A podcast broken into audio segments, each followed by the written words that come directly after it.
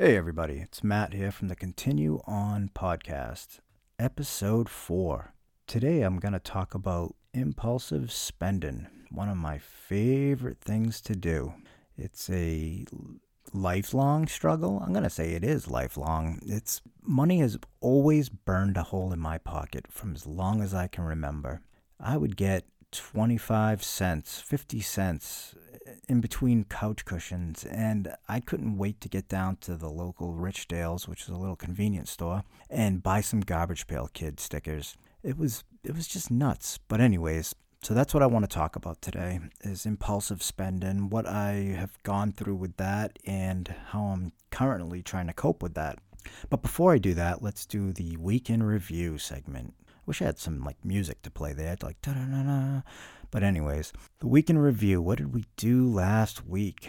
It was a pretty quiet week. There was a lot of work going on, a lot of work, but I was able to get to my daughter's dance recital, which was very fun. She's in a little dance company where she does a jazz, a lyrical, a tap, and a hip hop number. So it was uh, it was quite the showing the audit, auditorium was full. There had to be 600 people there. I think the capacity is about 800. And so I'm just by looking, I was thinking about 600 people were there, which was pretty amazing. There was 29 numbers to get through, and my little daughter had four numbers. So it, it was fun because she was right at the beginning, and she was about a quarter of the way in, and then three quarters of the way through, and so she was always up there. It was like every five, six songs she was she was coming out to perform. And the only thing that was kind of a bummer about it was that it's usually a two night affair.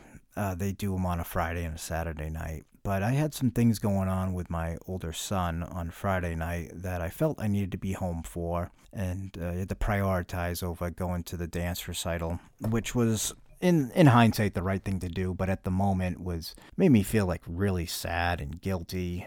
And it's me like thinking about her up there and wondering where I am or why I'm not there. I texted her mom and told her, "Hey, I'm not gonna be able to make it tonight." So I know she relayed the message to to my daughter, and you know I apologized the next night when I was there. I apologized. Oh, I'm sorry I couldn't make it last night, but you know she's nine years old, and I don't know what's going through her head. Is she fi- is she completely fine with it? She was like, oh, no problem, or is she angry inside or was she disappointed in me? And I think that's like one of the big things that I worry about is disappointing her. And something I never want to do is uh, disappoint my little girl because my older son, we we her his mother and I divorced at a when he was at a young age. I was young too, and I did everything I could to make sure he didn't want for much and try to be there as much as I could for him. But he lives with his mom, and I always felt like I was at a disadvantage with that. And I felt like even though he didn't come out and ever express disdain towards me or say, you know, I can't believe you weren't there for that, or I can't believe you didn't do that for me. It was still in the back of my mind that maybe I wasn't fully there and there were times when you know oh uh, well i was divorced so i was going out on a date with someone do you think i could see you know him tomorrow instead of tonight and i don't know it, it's hindsight at this point and i'm just trying not to do that with my daughter i i prioritize and make sure she always comes number one. We have a set schedule every week with visitation, uh, with ch- child sharing. It's not not really visitation anymore. It's uh I don't know. Anyways, I wanted to make sure that, you know, in a little bit of my older age now where things that I used to think were really important aren't as much important anymore.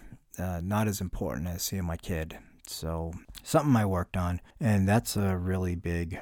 Uh, what did I do last week? Veer off from what else did I do? Uh, my girlfriend's or my fiance's mother moved from one place to another, of course, and there was some work to be done for that move on Sunday, my my other day off. And I was able to get myself over there, and we did some light moving. She had hired movers for the heavy stuff, but there was a lot of little things that needed to be done and brought over there.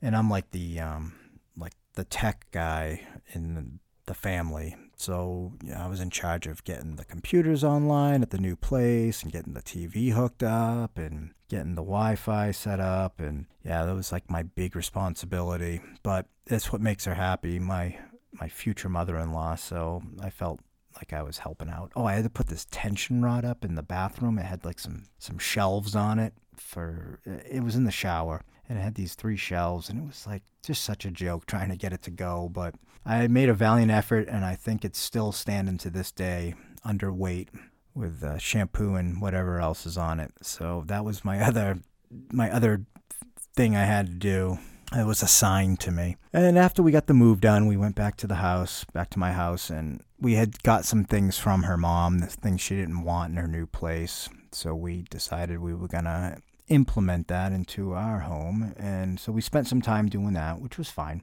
And other than that, uh, by about 5, 5.30, we were kind of toast. We had dinner and we just decided to to mellow out for the rest of the night and we've gotten really stuck on this 600 pound life show my 600 pound life and man that is uh that's pretty incredible that's uh it's not a it's not a surface thing. These people don't eat just because they want to eat. It's they have an emotional connection with food something that i i would never be able to comprehend. But all of them so far have had a lot of trauma in their childhood and early years and food was there for them and they connected with that food and it's never it never failed them and well until now that they've gotten themselves into the 800 pound range and some of them are willing to listen to the doctors and they know their life is in jeopardy they know that it's it's they're they're on borrowed time their heart is just ready to explode ready to have a heart attack and die. And they are willing to do whatever they need to to take off the weight and to try to have a normal life. Uh, not a life in a wheelchair with a walker or just bedridden, but they're really trying to to be a new person and to keep the eating under control. But there are other people on this show who start the process and then they just give up. I mean, some of them even get the gastric bypass surgery and they still, they just start eating again and they never lose the weight. Or, the, or, or they did lose the weight at first, but they just put it all back on. And, and we're talking about people that are bedridden. They're they can barely get out of bed. They can't wash themselves. They there was a guy that had to have his girlfriend uh, bring a piss jug to him so he could pee because he couldn't get out of bed. I mean, it's just crazy stuff. And I don't know why they decide to get off the train. They're on a show. They're they're doing this for themselves, but you would think being on TV would be like a huge motivator that they would want to make sure that they're succeeding at this. They don't want to be a failure to the to the world. They don't want to be seen as someone who is too weak to make this program work for them and to be a, a physically better person. And instead, they just have excuses and they just decide that it's they they're just not happy not eating 8,000 calories a day or whatever it is. And so we've been we've been just addicted to that show. It's it's something that's just we watch and we're just amazed by it and how people can treat their bodies like that. So yeah, so that was that's kind of where the week went. What did I do today? Today is my day off from work, and I was scheduled. I, wanted to do this podcast early, but I feel like sometimes if I get up too early and do the podcast, that it's my my head's not in it. I'm not able to get my flow going.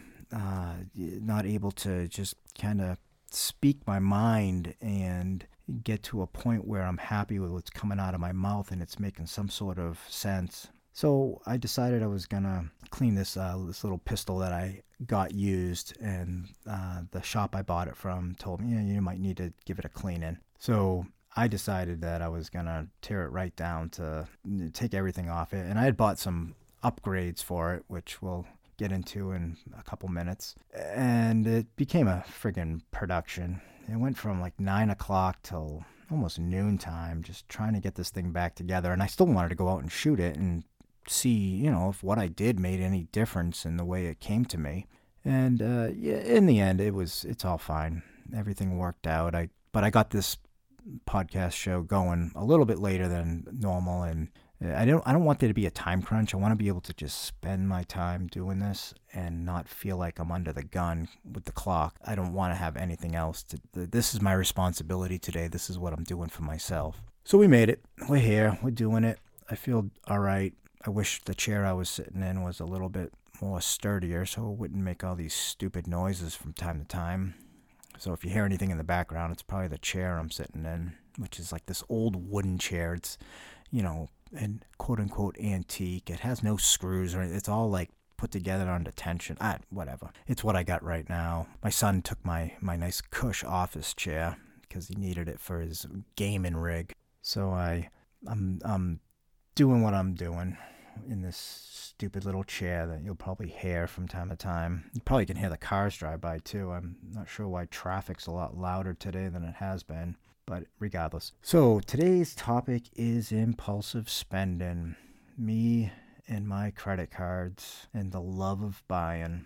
So when did this all begin? Well, this, like I said earlier, this all began as early as I remembered. Actually, uh, getting money, uh, birthdays. You'd get money from your birthdays from my family. Five dollars, ten dollars, a twenty, ooh, a twenty dollar bill. And I decided that I was going to spend that money as soon as I could. As soon as my mom had to go to Woolworths or to Kmart. We didn't have Walmart back then. It was Woolworths, Kmart, Caldor, Zayres, Lechmere. I don't know. Probably don't know of any of these places. It was. I mean, I'm from New England, so these are all like New England type stores. So we would go out, and I loved buying Hot Wheels. That was my favorite when I was a little little kid so I'd get myself Matchbox and Hot Wheel cars. But as as that grew a little bit older, as I grew a little bit older, it became cassettes. I, I loved, I still to this day love music. I always have, and cassettes turned into buying CDs, and it's just you know that that's kind of how it's gone from a younger version of me into now.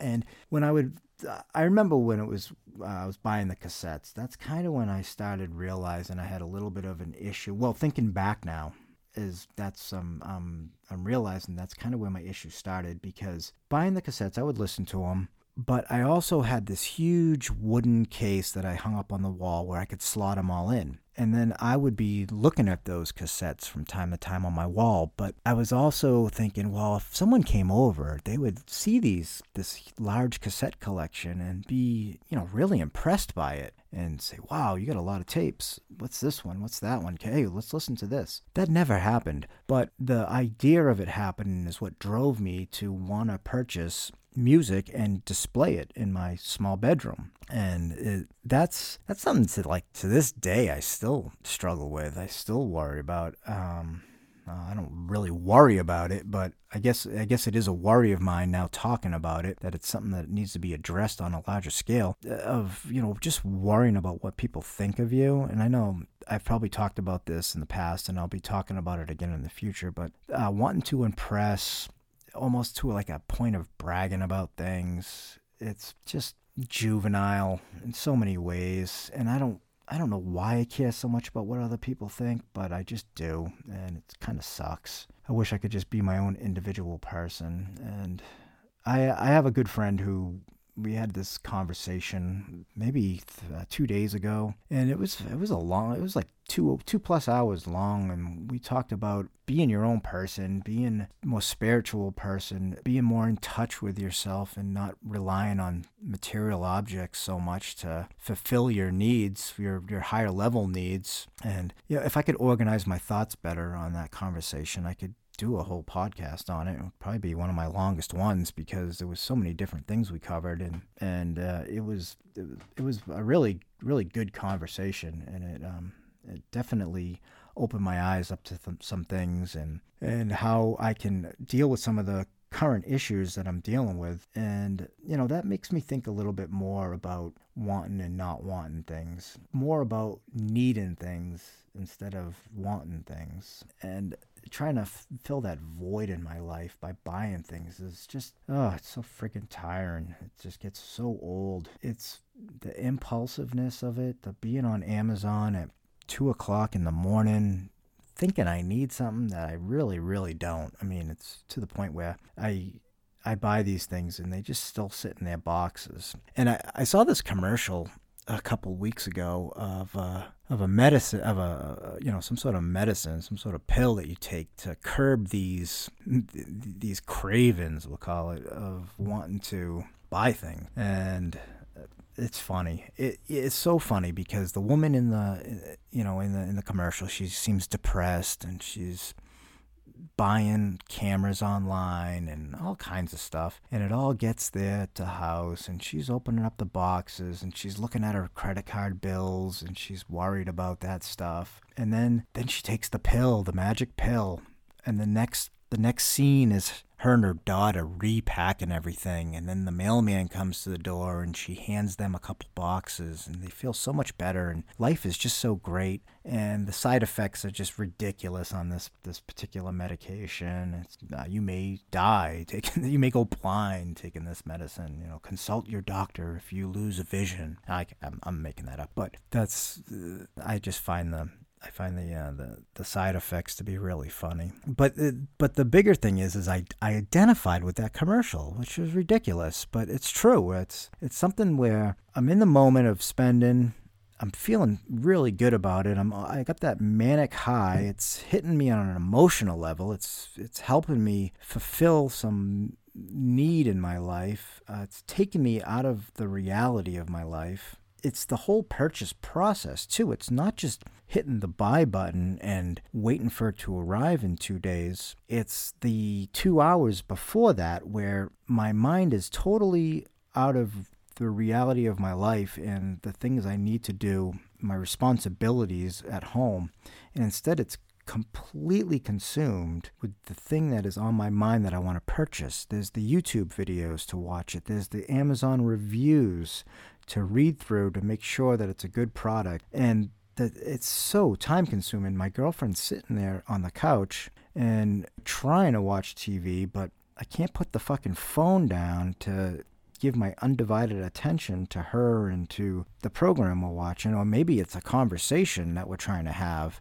And she calls me out on all this shit. So I really I have to pick my spots now where I do these types of things with this compulsive buy-in but I feel like I'm starting to get angry about this. I'm sorry if the volume is bouncing up and down, but it's it's something that does make me angry when I when I get back to thinking about it. When I'm out of that out of that trance, and I have to get to the I I got to figure out the, the, the what why it's so the the deep seated reason for it. Sorry for my stammer, and I'm just trying to come up with the right the right verbiage. And I need to try to get to the point where I understand why this is happening and to try to get past it, one thing that I have been trying to do is to be a bit more indecisive with my purchasing. Uh, my the friend I talked about earlier, he he gets he gets he's indecisive almost to a fault. Uh, they know they need something, but his it's not a two hour purchase decision.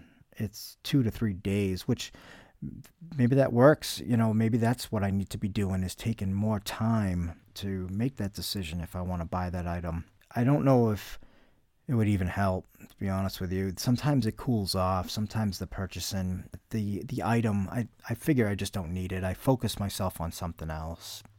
More than likely what happens. Is I just get distracted by the new shiny object that I'm trying to justify purchasing. But um, I do I do have an example from like was it last night? It was last night. I went to Walmart to get some things.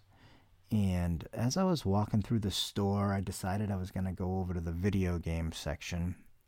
And I saw that game. It's a new game called Days Gone. It's a game that's based on uh, like a zombie survival game. And I see the commercials for this game on TV, and it only shows the cutscenes. It's not. I don't think it shows any actual gameplay. I think they even nowadays have to say on the commercial, not actual gameplay. But the cutscenes are just so friggin' cool. It's the guy being chased by a zombie, he turns around and shoots the stupid thing, and then like out of the woods, like there's just hundreds of them coming out. Like they're just, uh, you know, it's just, and he's like what the hell am I gonna do? Like he, he just crashed his motorcycle, so he can't just get on that and ride away. And it's like just calling me. I don't even play that many video games. I'm not one to sit around and play video games all day, but for some reason I want this game.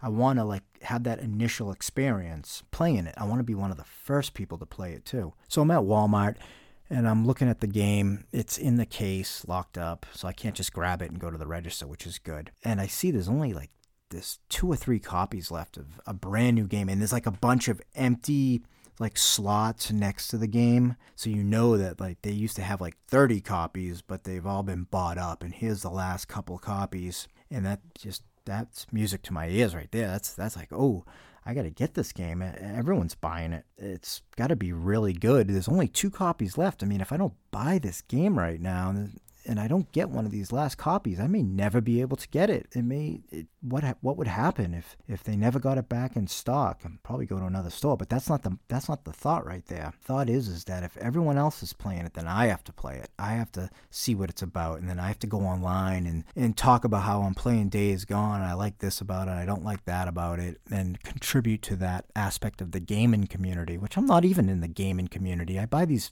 stupid video games for 60 bucks and I play them for an hour or two and then that's it. I, I, I put them in the case so everyone can see them when they come over and I, I just look at them I'm like, ah, maybe at some point I'll get to that. But I don't really I don't really ever go back to something uh, over and over and over again. I, I do like playing baseball on on the PlayStation. That is by far, if I'm gonna spend any time playing video games, it's gonna be with that MLB The Show. That is that's just like so fun to me. I, I love baseball. It's definitely my favorite sport. I just love all the aspects of it, the statistical side of it, just everything. So I can definitely carve out a couple hours from time to time to play some baseball on the PS4. So, where was I going with this? Oh, yeah. So, anyway, so the Days Gone game. So, what I decided to do was to walk around the store and get some more things that I, that I needed, not wanted, but I needed. You know, food and shit like that. So as I'm doing my little shopping and I'm deciding to make my way towards the front of the store to buy some things that were up near the front, I decided, I said, you know what, I'm, I'm not going to go get the game. I'm not going to buy it today. I'm going to make sure that it's uh, it's not on the receipt. I I there was a part of me that just didn't want to walk all the way back to the store to the back of the store to get to the video game section because the friggin' store is ginormous and it's half a mile to walk back to the other side of the store. So I think that kind of worked in my favor too. Oh, and then I would have to wait for one of their associates to come unlock the case and get the game out. And here I am, 44 years old, buying a video game for myself. I don't know. So got through the register. Saw the receipt, which was like 120 bucks of stuff I did buy, so I was very uh, relieved that I didn't get the game because I didn't uh, I didn't feel like spending two hundred dollars that day yesterday. And I went home and I, you know it's kind of funny. I forgot about the game. I forgot about it. I'm I'm actually just remembering now about this whole this whole thing that happened last night. And I think just taking that time and saying, you know what, I'm just gonna walk around the store. No one's gonna come and buy the last three copies before I can get back to get one. It's not gonna happen. That's probably happened before in my life, and the disappointment was overwhelming because I decided not to get something and then I turned the corner and decided to go back and get it, but it was gone. But that's that's eh, that maybe happened twice. I don't even remember. But I decided, you know, I'm gonna eh, I'm gonna walk around. I'm gonna wait, and then yeah, it, uh, that need that that want subsided, and uh, justifying the purchase I wasn't able to do, and so I walked out the door with the crap that I did have to get, and victory that was a win for me. That was definitely a a high spot that I can now look back and say, wow, I actually did it. I was actually able to not buy something for myself. I know it was kind of a long winded story, but I'm just trying to give an example of a way I was able to actually overcome that. And I think uh, part of it too was being kind of mindful of of the situation at hand and not being rash, not being impulsive, and taking a step back and trying to think of all the aspects of making that purchase and like everything that came into it like why did i need it? Why did i want it? How was i going to pay for it and when was I going to use it? And that's not something that I do very often. Uh, that's not something that I'm I'm real good at doing. Was was making valid reasons why I need to get something. It's always more about I just want something, and I and I I have the money, and I'm just going to buy it, and I'll just I'll deal with the consequences later of the purchase. And uh, that's that's something that I've always had a problem with was was thinking about the consequences of making that purchase, thinking about if I'm going to be able to pay the electric bill or buy a video game. And I think that's something that's kind of been happening a little bit more as I've been exploring this side of me and this issue I've, I have is dealing is thinking more about the consequences of the purchase and how it's going to affect the, the rest of the things in my in my life. And I think that's something that needs to be done. I think if anyone out there is struggling with impulsive purchasing, impulsive spending, that's definitely something to try to use as a tool is to think about the consequences of that purchase. That's one of the biggest things that impulsive spending becomes a problem for someone is that it's the consequences of the purchase are not even thought of.